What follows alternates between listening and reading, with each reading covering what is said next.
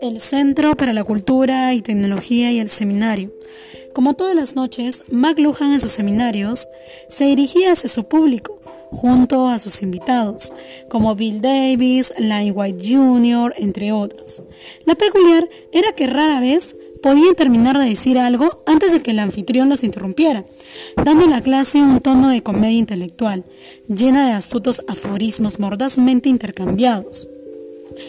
A McLuhan le gustaban los antagonismos, las disertaciones, las paradojas y llevar las ideas a extremos exagerados. Es así que una noche de noviembre, McLuhan estaba sentado de manera indolente en su sillón, platicando con un colaborador en el centro, cuando una voz aseveró con vehemencia.